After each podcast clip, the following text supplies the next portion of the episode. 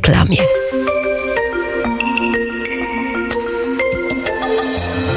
Rozmowa ekonomiczna.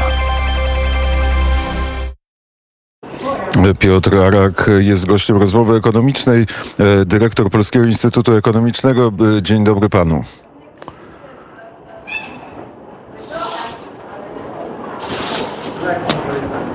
Halo, dzień Piotr dobry. Arak. O, e, e, rozmawiamy na temat gospodarki. Gospodarki 4.0, czyli takiej gospodarki, która będzie w, w przyszłości. I pierwsze pytanie e, powinno dotyczyć waluty, którą będziemy się posługiwać. Co to jest cyfrowa waluta? Cyfrowa waluta to jest. e, No, to dzisiaj e, znamy cyfrowe waluty. To, to jest bitcoin, to są różne tego typu waluty, które nie są emitowane przez banki centralne i których używamy do płatności, czasem legalnych, czasem nielegalnych, dokonywanych e, w internecie. One są, to są transakcje szyfrowane, wartość jest ustalana e, tychże walut rynkowo. No i na przykład można czasem dokonać w niektórych sklepach e, zakupów. Część osób traktuje to jako wartości inwestycyjne, ale w niedalekiej przyszłości, e, w osiemdziesięciu kilku krajach już dzisiaj trwają prace badawcze, rozwojowe e, w bankach centralnych na tym, żeby banki centralne, czyli jednak państwa, były emitentami takiej cyfrowej waluty. No i wyobraźmy sobie, że taką sytuację, że mamy cyfrowego złotego, czyli e, taki złoty, który jest właśnie szyfrowany, e, możliwy do używania w transakcjach internetowych poza systemem bankowym, który jest dosyć archaiczny, em, bezpieczny, ale jednocześnie powoduje bardzo dużo w dokonywaniu transakcji. My wiemy o tym, że te transfery międzynarodowe czasem potrzebują więcej czasu, żeby dotrzeć, jeżeli nie są dokonywane e, tymi mechanizmami szybszymi. No i w pewnym momencie mamy po prostu w, trybie rzeczywistym em, też o wiele łatwiej ustalaną wartość e, i szybciej danej waluty ze względu na transakcje, które są dokonywane. No i mamy taki rachunek na przykład utworzony w Narodowym Banku Polskim, w którym mamy cyfrowego złotego, bardzo minimalne koszty związane z obsługą takiego rachunku, no i możemy dokonywać transakcji w bardzo szybkim trybie, zaszyfrowanych em, przy użyciu takiej cyfrowej waluty. Ale co, co cyfrowa waluta zmieni w naszym codziennym życiu? E, Zmieni tyle, że na przykład potrzeba na, dla istnienia takiego czegoś jak bitcoin będzie zerowa, bo w momencie, w którym e, będą te same waluty e, gwarantujące ten sam poziom bezpieczeństwa użytkownikowi, anonimowość przy dokonywaniu zakupów, więc tak naprawdę nie będzie sensu, żeby oprócz traktowania, nie wiem, niektórych z tych walut cyfrowych jako dobra inwestycyjne, żeby z nich korzystać. E, Ryzykiem, jakie istnieje, jeżeli na przykład takie państwa jak e, Polska nie będą wprowadzać cyfrowych walut, jest to, że kiedy zrobi to Europejski Bank Centralny, no duża część osób posiadających e, wyższe dochody zacznie prowadzić rachunki i konta w euro, ponieważ to będzie tak naprawdę bardzo łatwe i bardzo szybkie i to może być po stronie bogatszych ludzi e, tak naprawdę jednostronne przyjęcie waluty euro.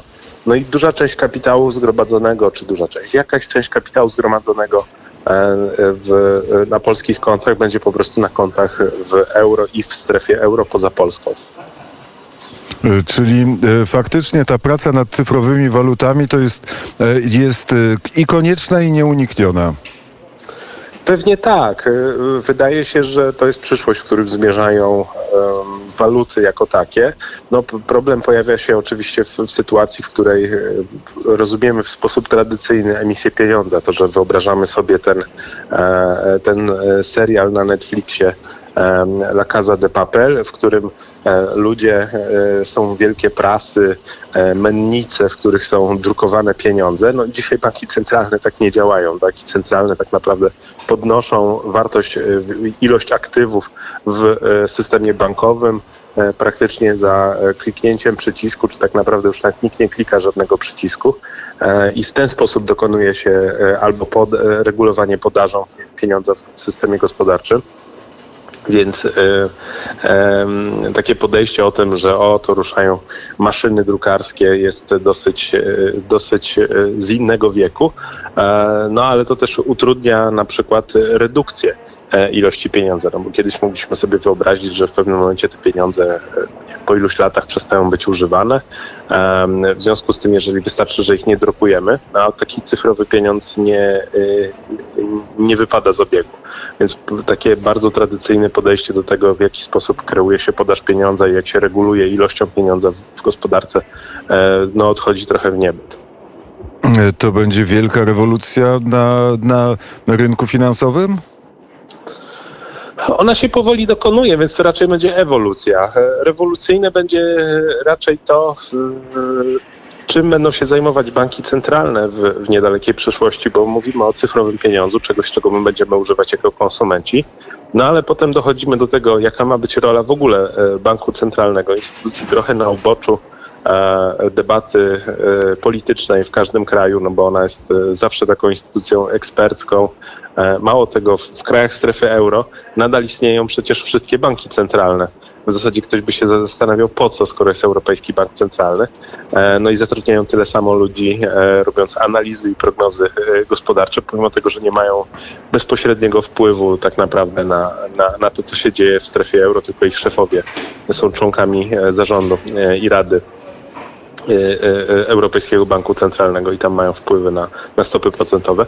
Ale to już trochę taka, taka, taka uwaga, ale będą to banki i też Europejski Bank Centralny takimi instytucjami, które będą się zajmować szeregiem innych rzeczy niż tylko kwestią wartości pieniądza, a i to spotyka się z krytyką, bo nie wszyscy uważają, że sobie wystarczająco dobrze z tym radzą. Będą się zajmować w Stanach Zjednoczonych od wielu dekad pełnym zatrudnieniem, tak? czyli gwarantowaniem tego, żeby jednak gospodarka dążyła do zatrudnienia, nie tylko do, do tego, żeby ceny były niskie, no bo to są przeciw, często przeciwstawne cele.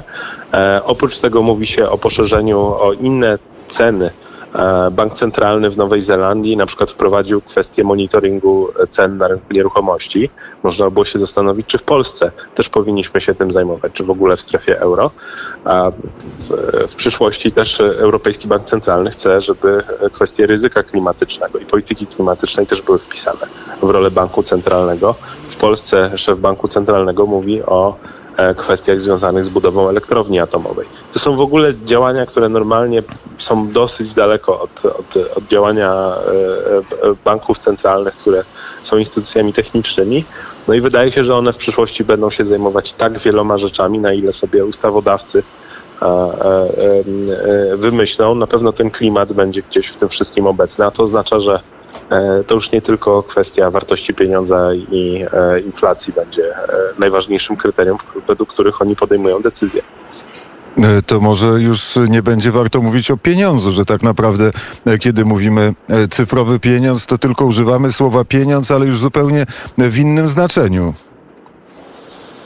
Nie no, pieniądz zawsze będzie istniał, no chyba, że na barter się przerzucimy, ale tak jak kiedyś, ale raczej pieniądz będzie nadal w użyciu, natomiast e, jego znaczenie e, i taka, taka, taka kwestia materialna z tym, że mamy, nie wiem, 100 zł w kieszeni i traktujemy to jako wartość, która e, zawsze ma ona sama w sobie ma jakąś wartość, no pieniądz jest taką takiego rodzaju umową społeczną. My wszyscy się umawiamy, że ma, ma to pewną wartość, że mamy instytucję, która jest jego emitentem, ona reguluje wartość cen, poprzez swoją politykę e, stóp procentowych. Przez ten trochę skomplikowany e, system i układ, w którym funkcjonujemy, no my jednak się zgadzamy na to, że, że my tak naprawdę kontroli nad pieniądzem nie mamy. Ba, jeżeli byśmy mieli tylko pieniądz w formie elektronicznej, nie byłoby już papierowego, no to w momencie, w którym mamy ujemne stopy procentowe, nie realnie, tak jak w Polsce, ze względu na to, że inflacja wynosi 6,8%, e, a stopy procentowe tylko 1,25%, czyli trzymając pieniądze tylko i wyłącznie na koncie tracimy, ale sytuacja, w której realnie tracimy, e, czyli e, tak mamy ujemną stopę procentową, jak w Europejskim Banku Centralnym, trzymamy pieniądze na koncie i nam co miesiąc część pieniędzy po prostu spada, bo za trzymanie pieniędzy w, w banku nie tylko ponosimy koszty związane z z prowadzeniem konta, ale po prostu przez stopy procentowe, które mają wartość ujemną, no nam ścina, ścina się wartość naszych oszczędności. E, ale jeżeli pan powiedział, że banki centralne będą miały inne cele, e, na przykład regulacja ceny na rynku mieszkań, na przykład pełne e, zatrudnienie, na przykład politykę, politykę klimatyczną, to wtedy, to wtedy mamy do czynienia zupełnie z innym ustrojem politycznym niż ten, do którego trochę przyzwyczailiśmy się, czyli kapitalizm.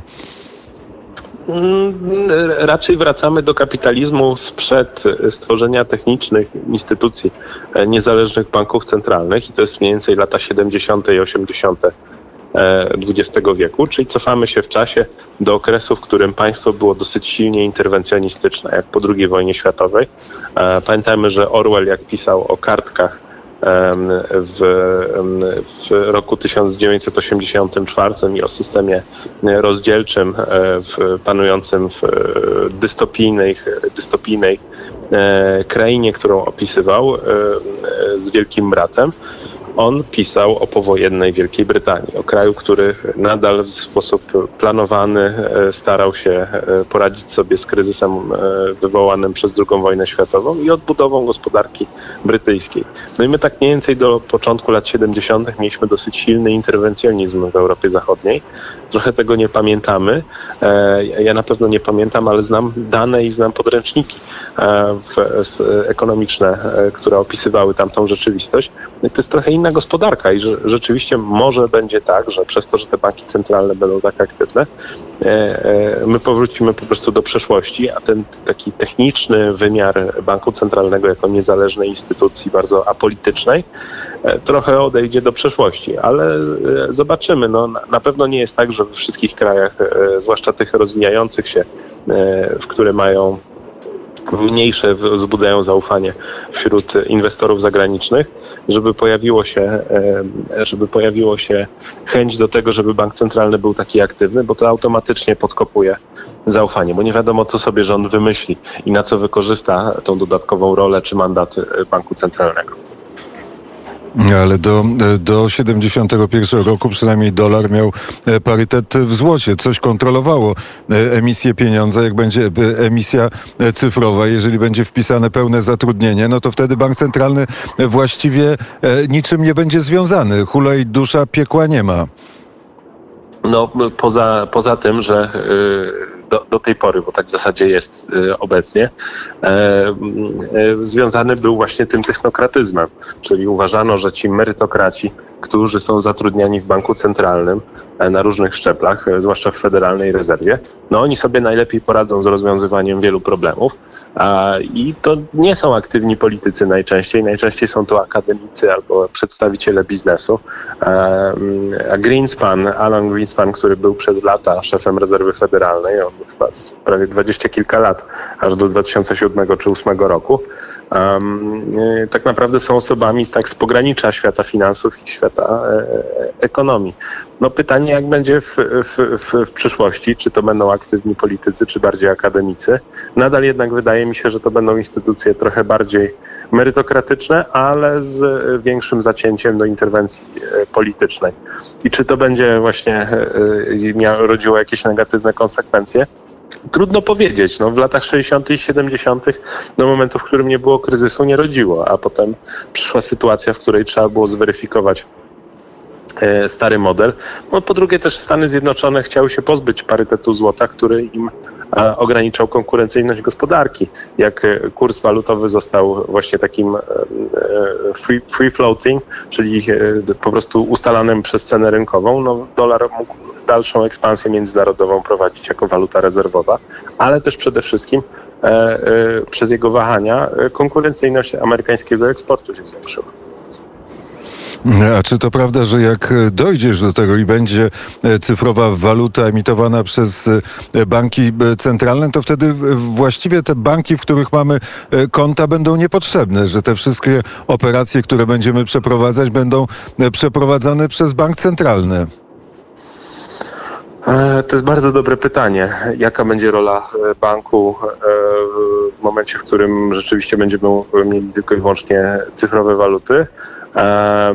Wydaje się, że w ogóle przyszłość systemu bankowego jest taka, że to będą instytucje, które będą miały wiele różnych usług nie tylko usługi finansowe, ale na przykład księgowe, będą też bramkami obsługującymi użytkowników w kontaktach z państwem, więc banki jako takie pewnie w perspektywie 20-30 lat w ogóle będą zatrudniać mniej ludzi, będą potrzebowały mniej pracowników, a samo ich funkcjonowanie właśnie będzie bardziej o charakterze technicznym, to te stare systemy, zarówno informatyczne, jak i obsługi klienta, e, mówiły, mówiły o tym, wymagały tego, żebyśmy byli bardzo, mieli bardzo wielu użytkowników, bardzo wiele pracowników, no a w przyszłości, jeżeli będziemy chcieli e, w banku, w banku komercyjnym, no to raczej załatwić jakieś sprawy i ci doradcy klienta, e, przedstawiciele handlowi będą nam pomagać w załatwianiu jakichś kwestii, może sprzedawać nam dodatkowe usługi e, finansowe, na przykład ubezpieczenia albo um, może jakieś instrumenty inwestycyjne, ale taka czysta bankowość i obsługa konta, no to pewnie będzie bardzo, bardzo podstawowa rzecz, którą właśnie no, w zasadzie sam bank centralny będzie nam e, oferować. Czyli, e, czyli jest taka możliwość, że te wszystkie konta i ten cały e, obieg finansowy między człowiekiem a e, światem będzie realizowany przez bank centralny. Ale czy nie można było waluty, bo cyfrowa waluta to brzmi ładnie, czy cyfrowy pieniądz, po prostu powiedzieć, że to będą punkty, czyli zapisy na koncie, które niekoniecznie są walutą, bo można powiedzieć, nie zarobiłeś 500 zł, tylko zarobiłeś 10 punktów i te 10 punktów jest zaznaczone w systemie. No, w literaturze science fiction często się pojawiają kredyty, e, czyli że mamy, e, ktoś zarobił ileś kredytów, e, i, bo waluta właśnie zmieniła swoje, e, swoje oblicze, już to nie jest nie, dolar, czy, czy złoty, czy euro. a no, waluta dzisiaj już jest trochę umową społeczną, więc e, to, że nazywamy ją e, tak, a nie punktami, też wynika z tego, że e, wszyscy zgadzamy się na to, żeby ona miała tą wartość 100 zł. Ale czym jest tak w sensie filozoficznym to 100 zł? No, jest tylko tym, czym na czym wszyscy się umówiliśmy, że, że jest 100 zł. W momencie, w którym, nie wiem, dojdzie do kryzysu, wojny czy czegokolwiek innego, no to 100 zł nawet w papierze nabiera zupełnie innej wartości, a w przyszłości, na przykład w perspektywie 100 lat, E, też będzie miało zupełnie inną wartość wynikającą z inflacji, polityki e, e, monetarnej. Może nastąpić deprecjacja, a może aprecjacja wartości złotego i to też będzie zupełnie inna waluta, albo w ogóle jej nie będziemy mogli wymienić, no bo będzie, może się okaże, że ona już jest niebezpieczna i mieliśmy pewien okres, w którym trzeba było, tak jak stare funty na przykład, trzeba było wymienić kilka lat temu i one są już po prostu nie w użyciu. Trwa, trwa wyścig w tej geopolityce, w tej e, warstwie ekonomicznej. Wyścig, kto pierwszy, który bank centralny e, wprowadzi pierwszy taką e, cyfrową walutę. Chińczycy już zabronili innych kryptowalut u siebie i teraz pracują, czy nawet już wprowadzają swoją walutę jako w systemie cyfrowym. No Chińczycy zdecydowanie e, są jednym z tych, chiński bank ludowy jest jednym z tych, który pierwszy e, zaczął prowadzić tego typu pracę, ale pamiętajmy, no te działania są i na poziomie badawczym, czyli projektów badawczych prowadzonych przez banki centralne, jak i a, e, także na innych rynkach. No na razie nie jest tak, że zabroniliśmy na przykład w Polsce e, używania kryptowalut. Natomiast zalecenia e, Komisji Nadzoru Finansowego i Narodowego Banku Polskiego są takie, żeby jednak unikać jako inwestorzy e, tego typu e, instrumentów. Szef Goldman Sachs albo JP Morgan, nie pamiętam, jednego z tych dwóch banków inwestycyjnych, mówił o tym, że Bitcoin jest tak naprawdę bezwartościowy i oni jako bank nie prowadzą inwestycji, które E, mają chociażby część e, kapitału lokowanego w kryptowalutach. Więc ci tradycyjni bankierzy bardzo z dużą nieufnością podchodzą do tego typu e, instrumentów. I w jakiejś przyszłości, jak będzie istniała legalna, emitowana i kontrolowana przez państwo alternatywa, to pewnie te wszystkie kryptowaluty i płatności nimi dokonywane mogą też podlegać delegalizacji.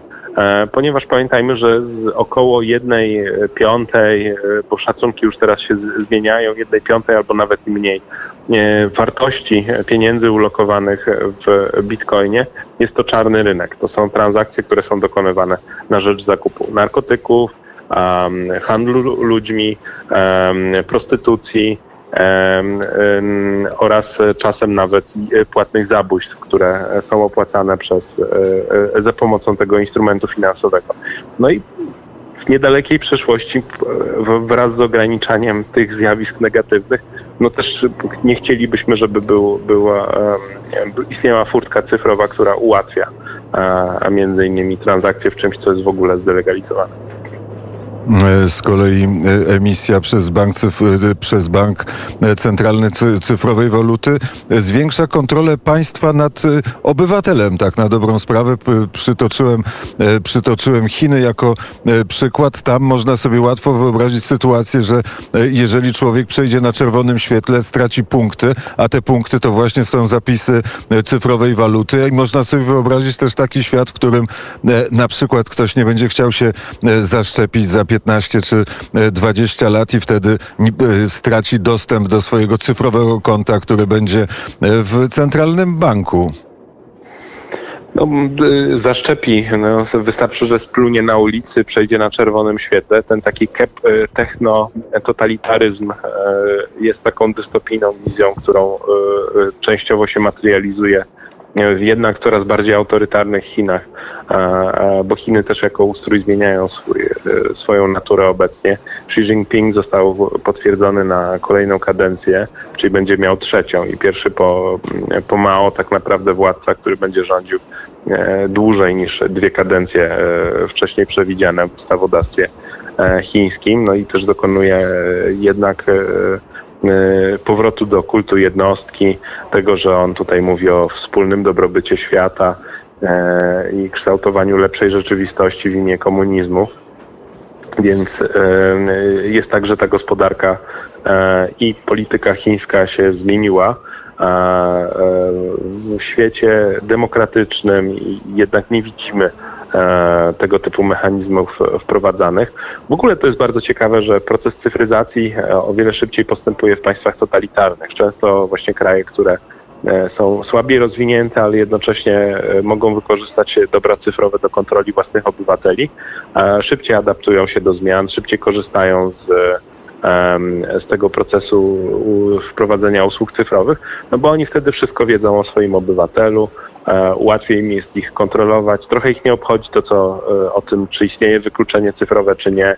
E, państwo, ludzie mają się dostosować. Mm, w demokracjach wydaje mi się, że nie jesteśmy w stanie sobie tak łatwo wyobrazić sytuacji, w której wprowadzamy w pełni cyfrowe mechanizmy, aż tak kontrolujemy obywateli. E, pewnie w niektórych sytuacjach, w których e, połowa naszych reprezentantów w parlamencie będzie w stanie się zgodzić, e, czyli nie wiem, piratów drogowych, będziemy sobie w stanie wyobrazić, że na przykład automatycznie mandat jest komuś wlepiany ale sytuacji do takiej jak, jak w Chinach, ja nie w łatwy sposób jestem sobie w stanie wyobrazić w Europie czy w Stanach Zjednoczonych, żeby to zostało wprowadzone. Ogromne, ogromne protesty społeczne podobne mechanizmy by wywołały i to takie prawdziwe protesty, a nie na social mediach. E, ale takie prawdziwe protesty mogłyby skończyć się właśnie blokadą konta, bo e, to jest e, miłe, że pan wierzy w to, że system demokratyczny i wolności przetrwa rewolucję technologiczną, w którą już od dawna wchodzimy, ale ta wiara niekoniecznie stanie się, nie, nie, niekoniecznie jest adekwatna do tego, co się dzieje, bo przecież czujemy, że jesteśmy coraz bardziej kontrolowani nie tylko przez wielkie koncerny technologiczne, ale również przez państwa. No, to prawda, no, są te systemy, które e, raz, że używało na przykład NSA w latach 50. i 60. do e, podsłuchiwania obywateli. Wtedy używano tych tradycyjnych technologii, czyli tych połączeń telefonicznych, które były dokonywane w Stanach Zjednoczonych. No i NSA e, nagrywało rozmowy, które robili Amerykanie w poszukiwaniu komunistycznych agentów. Po końcu 1989 roku NSA miał ogromny problem ze znalezieniem własnej takiej identyfikacji, tego własnego, własnej tożsamości. Czym ma się ta agencja znowu zajmować, skoro nie ma tego największego zagrożenia? I do 2001 roku, kiedy nie pojawił się zamach z World Trade Center, ogromny dramat, ale który też zmienił politykę wewnętrzną w Stanach Zjednoczonych, E, to spowodowało, że NSA zaczęło inwestować ogromne sumy w prowadzenie właśnie systemów monitoringu obywateli. E, tylko mało kto pamięta, że były dwa systemy. Jeden, na który wydali chyba 4 e, do 5 bilionów miliardów dolarów Amerykanie i drugi, który miał być tańszy i jakby miał być backupem i który okazał się tym, który zaczął funkcjonować, a który później został publicznie ujawniony jako narzędzie do podsłuchiwania własnych obywateli, e, do monitorowania e, poczty elektronicznej, e, naszej aktywności w sieci i widzenia tego, co, co każdy obywatel Stanów Zjednoczonych, a nie tylko osoba, która jest podejrzana o działanie terrorystyczne, była w stanie wprowadzić ale my w Chinach nie mamy informacji e, o tym, czy tego typu system funkcjonuje. Możemy zakładać, że funkcjonuje. E, nie jest ujawniony. Nie mamy osoby, która odejdzie z pracy jako konsultant czy pracownik jednej z agencji e, w Stanach Zjednoczonych i nie ujawni informacji o tym, że dany system funkcjonuje. Podobnie e, nie ujawniane są informacje publiczne o tym, że jest nie izraelski system Pegasus, z którego ileś krajów korzysta po to, żeby mieć, gromadzić dodatkowe informacje, ale to też w sposób e, sposób tych, przez tych whistleblowerów, whistleblowerów, sygnalistów i poszczególne osoby te informacje są ujawniane i one powodują, że ten nasz lewiatan, który też czasem chce o nas wiedzieć więcej, no jednak trochę się e, cofa i e, nie może gromadzić aż tak wiele informacji, jakby chciał e, o tym, co robimy, kogo znamy, kogo lubimy, kogo nie lubimy, na kogo głosujemy, etc. Pomimo tego, że tak wiele informacji o nas ujawniamy w sieci, i one są ogólnie dostępne. Wydaje się, że, że jednak w przyszłości to ryzyko, mówię, wynikające z kontroli społecznej jest trochę mniejsze, ale to nie oznacza, że my się nie powinniśmy martwić. E, to znaczy, że powinniśmy jednak obserwować na to, co państwo robi, co robi z naszymi informacjami, co robią z tymi informacjami korporacje, które te informacje sprzedają innym firmom, co robią e, agencje wywiadu, w jaki sposób wykorzystywane są te informacje po to, żeby na przykład nam podnieść ratę kredytu albo nam ją zmniejszyć, bo nie wiem, zachowujemy się jako lepsi obywatele. No, zaczęliśmy naszą rozmowę od, od systemu bankowym. Jest to dosyć oczywiste, że w momencie, w którym ktoś e, e, w danym banku ma kartę kredytową, zaczyna często płacić e, za hotel w granicach 50 kilometrów od własnego e, adresu zamieszkania podanego w systemie bankowym, e, że rata kredytu e, jego zaczyna powoli z miesiąca na miesiąc rosnąć, ze względu na to, że istnieje ryzyko tego, że będzie rozwód, a to oznacza, że będą problemy ze spłatą kredytu hipotecznego, które, który, bank, który dana osoba ma zaciągnięty w danym banku, a to jest związane z tym, że no jednak zdrada małżeńska powoduje dosyć duże ryzyko. No i banki to już dzisiaj wiedzą i antycypują przez nasz nasz behawioryzm, tak? czyli to, w jaki sposób my się zachowujemy, w ogóle nawet nie wiedząc, nie znając więcej szczegółów e, na temat naszego życia, ale monitorując sytuację naszych wydatków. Wróćmy e, na zakończenie naszej rozmowy do cyfrowej waluty emitowanej przez banki e, centralne. Jak pan myśli, kiedy to stanie się rzeczywistością, kiedy banki centralne zaczną emitować, kiedy wejdziemy w ten nowy system walutowy? Wydaje mi się, że w perspektywie następnej dekady będziemy mieli te główne banki centralne z e, jakimiś propozycjami emisji albo rozwiązań finansowych, e, z których możemy korzystać. Więc to jest raczej kwestia do 2030 pewnie e, wprowadzenia tego typu instrumentu przez te główne banki centralne. Jakieś mniejsze kraje może będą z tym eksperymentować, natomiast no nie, nie zawsze należy traktować na serio e, tego typu e, deklaracje. To trochę tak jak Salwador, który powiedział, że będzie przyjmować bitcoiny jako narzędzie płatnicze. No, ani ucyfrowienie w Salwadorze nie jest e, na tak wysokim poziomie. To raczej jest sposób na wzbudzenie atencji w mediach międzynarodowych oraz przyciągnięcie jakiegoś rodzaju inwestorów do bardzo biednego kraju. Mm, no Więc y, pewnie w tej dekadzie, nie wiem, albo Bank Centralny Europejski, albo w, Stanach Zjednoczonych, może brytyjski, y, albo kanadyjski zdecyduje się na, czy, na wprowadzenie tego typu, tego typu mechanizmu. A inne banki centralne, zwłaszcza w naszym regionie, e, będą pewnie z opóźnieniem wprowadzać tego ty- typu instrument, ponieważ muszą trochę bardziej konserwatywnie prowadzić e, swoją politykę, no po to, żeby nie, nie, nie spowodować jakiegoś e, ani odpływu e, kapitału, ani też e, tego, no my musimy być trochę święci od papieża i raczej mniej ryzyka wprowadzać do, do funkcjonowania naszej polityki monetarnej i zbyt dużego eksperymentowania z jakiegoś typu instrumentami. Bardzo serdecznie dziękuję panu za rozmowę. Dziękuję bardzo. Piotr Arak, dyrektor Polskiego Instytutu Ekonomicznego, był gościem Radia Wnet. Za chwilę wiadomości. Gospodarka 4.0. Partnerem audycji Gospodarka 4.0 w Radiu Wnet jest KGHM Polska Miedź SA.